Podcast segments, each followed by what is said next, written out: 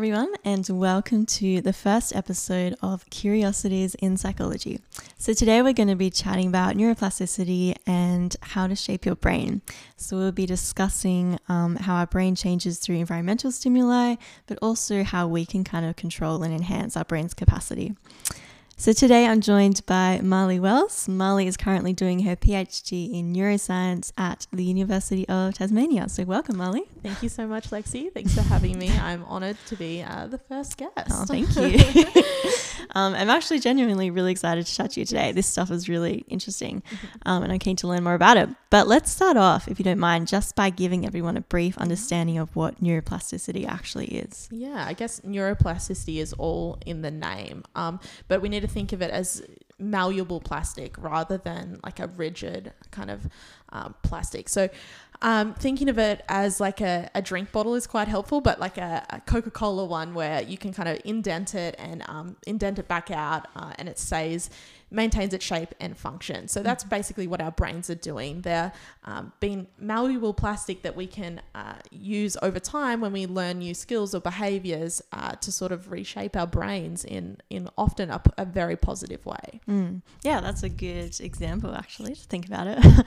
um, I remember as well learning probably when we were doing neuroscience at uni um, about how brains can change like right from the very beginning. And I remember learning particular about neuroplasticity and if you're born with an impairment. So, as an example, someone who's born blind often develops better senses such as hearing or sense of smell, sense of taste, um, because the brain kind of adapts to be able to enhance these other skills because of this impairment. And so, yeah, it's amazing that it can happen from such a young age as well.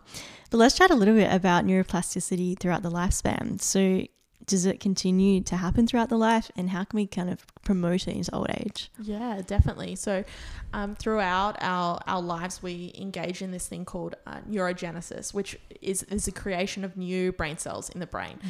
Um, and we uh, originally thought that this only happened in childhood but we know that it, it does continue throughout the lifespan. So it's pretty cool. It's not like you you get to older age and your brain is completely deteriorated or anything like that. It is possible. Yeah exactly.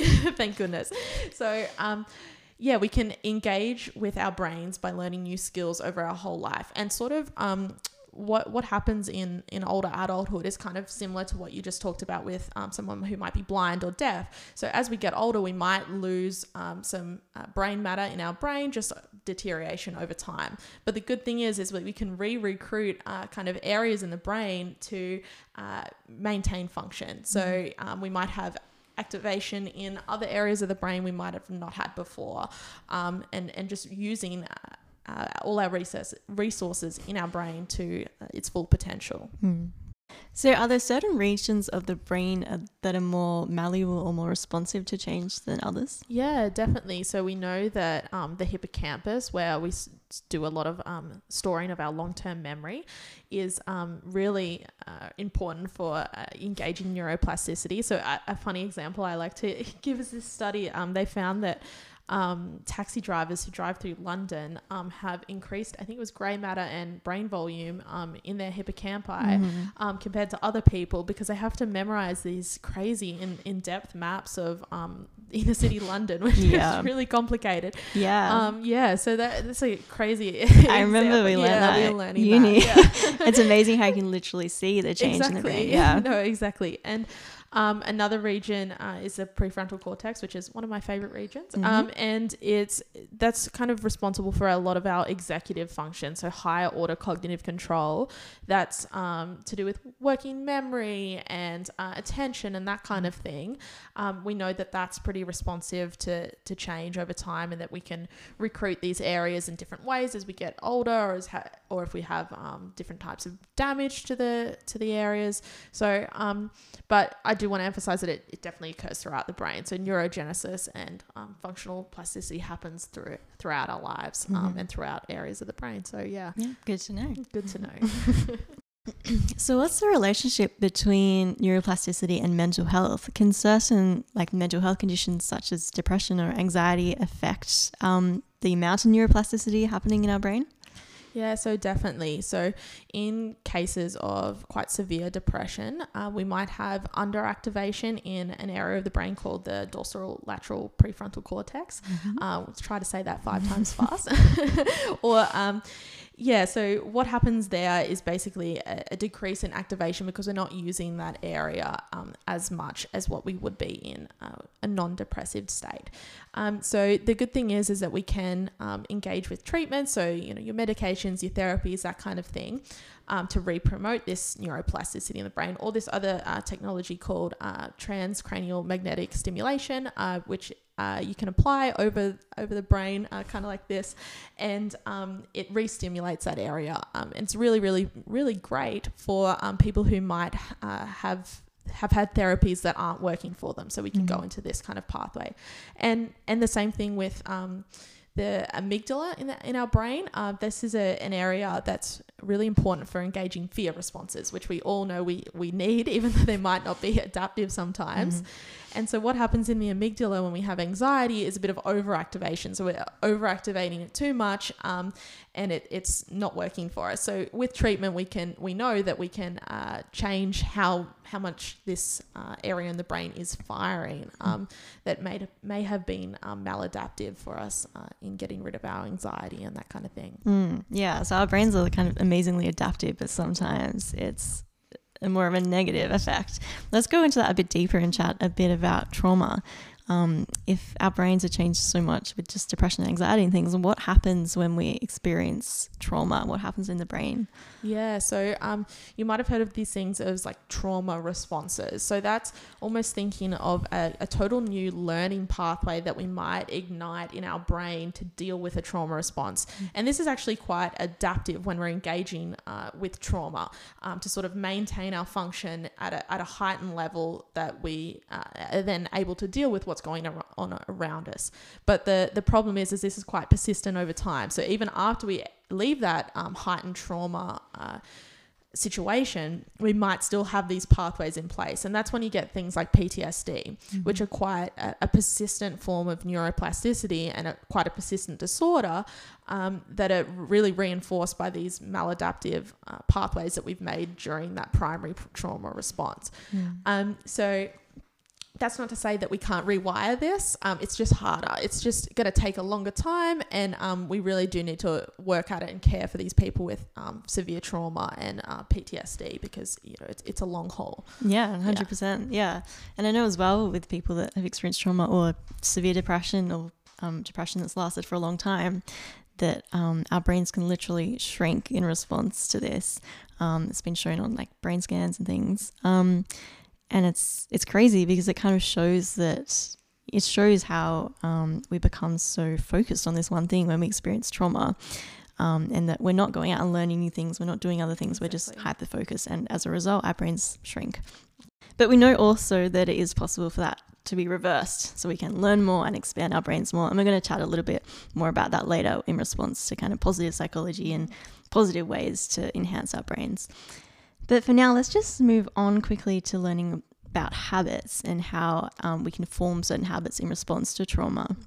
So we know that often when people go through a traumatic experience, they might, you know, develop excessive drinking or take drugs or form a habit that's um, can be maladaptive or not a very helpful way of coping. So what happens to our brain when we're forming these habits, and why is it so hard to break them? Yeah, so it's sort of twofold because we're getting this reinforcement of this learned pathway through just creating a habit. So it's a new learned behavior. And we're also getting this um, chemical reaction from the drugs or the alcohol that we're taking that is sort of going to have addictive properties that are, are, hard to overcome as well. Mm-hmm. So it, it, it, works as an interaction in that way. So I guess that um, it, it doesn't mean that you can't overcome them. It, it is again just difficult um, and it takes you know lots of therapy and um, learning new adaptive ways to to cope with things. Um, that's not to say that uh, you know a coping mechanism is is all bad. It's just when it's uh, to an excessive extent that it's going to cause you um, social personal harm you know. Um, so yeah it's it's definitely yeah twofold and um, but we can uh, you know, rewire this over time because um, yeah, it's just, it's just hard, I guess, as well. I just want to point out that like if you if you think about it in a logical way, why would you um, want to get dopamine and serotonin naturally um, when you can do it a bit of an easier way and get it through alcohol or drugs? Mm-hmm. Um, you know, that's what our brain's thinking and that's what it's telling us to do, even though that's not the, the right way to do it. So Mhm. it's changing that, that switch and, um, and trying to uh, overcome those habits which are really tough to break. Yeah, yeah, and that's a good point to make. That um, when we're so like in the zone, it's hard to kind of step out objectively when we're getting being flooded with all these good feelings by taking drugs or drinking whatever. Um, yeah, it's hard for us to kind of step out and go, okay, I feel great in this moment, but long term, that's probably not helpful. And it's true that there is no wrong way of coping. Um, whatever you do to cope is a fine thing, but there are some ways of coping that are kind of more helpful long term than others. So ultimately, what we discussed so far is that our brains are kind of shaped by our own learning and also by our environmental stimuli, so things outside of our control. Um, but what are some ways that we can kind of consciously enhance our brain's shape or enhance neuroplasticity?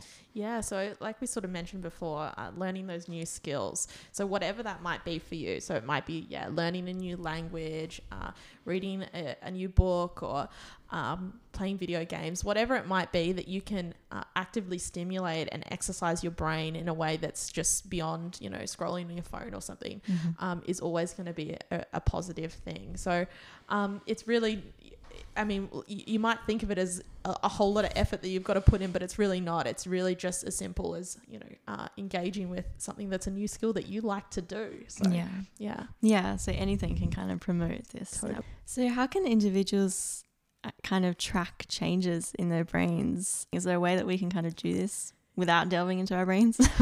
totally. So you can just track it over time with things like if you're playing a video game, for instance, was it harder at the start to beat that boss, or you know, is it easier now? That those sort of things that you can monitor over time. So did you get through that book? Did you learn how to say something in this new language that you've learned? So it's it's really just monitoring those skills the same way you would monitor exercise and seeing where you're at. So you can write them down. You can journal these things. It's um, all going to be um, a nice, easy way to uh, track your your brain over time without actually having to look at it. yeah, yeah, cool. So, how can positive thinking affect um, neuroplasticity in the brain as well? Because we know that, as we talked about before, with depression, our brains can shrink, and that's you know, depression can be due to um, environmental stimuli, but also our own negative thought patterns. So, what what happens in the brain when we think more positively and kind of um, enhance these positive thought patterns. Yeah. So if you think about it, when you're in that negative kind of thought pattern, you're maintaining this negative feedback loop of uh, negative. Uh, neuroplasticity as well as a negative kind of behavior whatever that might be Mm-hmm. so if you do more positive things or ha- just positive thinking in general you're going to jump out of that that loop and start getting on the right path. So these things are something like you know social interactions, um, meditation, journaling. All of these things can have a positive impact, but. Uh, you know, I want to emphasize that it's it's really not as simple as just being like, yeah, I'm just going to think positively. When you're in that depressive state, it's it's super hard to get out of it. Mm. So um, it takes a lot of time with therapy and, and overcoming some of those things to really rewire your brain in a positive uh, direction. So yeah. um, yeah, lots of things like we were talking about before. I guess the external and intrinsic kind of um, thinking and behavior patterns that we Mm. can can use to rewire. Yeah, it does take time, but it's definitely worth it because it definitely makes a difference. Oh, 100%. Um, and like we said before, it can literally like expand our brains. So who doesn't want to expand their No, brains? that's right. so how does as well? How does a greater understanding of neuroplasticity in general and um, the techniques we can use to enhance our brains? How does that help us understand it overall and to kind of increase our quality of life? Yeah. Well, I mean, you can think of uh, listening to this podcast right now as uh, learning a new skill. This is something you didn't know before. That's Mhm. going to change your brain. Like, it's it's all in in those little things that um, you might not have thought that were changing your brain that actually are. Mm. And it's always going to be a positive to learn more and be more in touch with your mental health and your brain and your body and your behavior um, than it is to, to not be. So I think, um, yeah, it's just, it's overall really, really important to um, know know yourself, know your brain, learn about it, like listening to this podcast. Um, so yeah, it's it's re- all positive. Yeah, great. So thank you so much for coming in today. It was lots of fun chatting to you. I just got one last question, if you don't mind. Mhm. What is your favorite fact about psychology? Yeah, well, I guess that's a big question. Um, Too but- many things. Yeah, so many, so many things. But I am gonna go for a neuroscience fact. Mhm. Um, It's fair. yeah. So, um, in I'm pretty sure it's the medial temporal lobe in our brain. So it's like a lower kind of down lobe.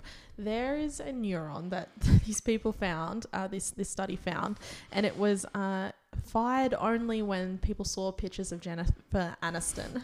so they've conveniently called it the uh, Jennifer Aniston neuron uh, in the brain.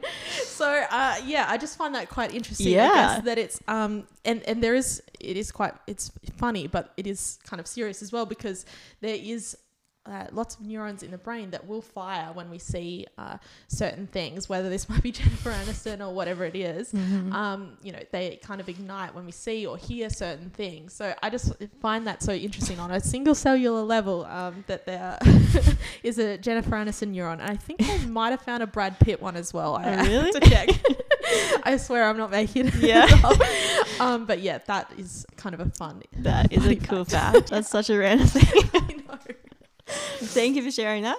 Thanks and again, thank you so much no, for coming thank on. Thank you so much for having me, Lexi. I really enjoyed it.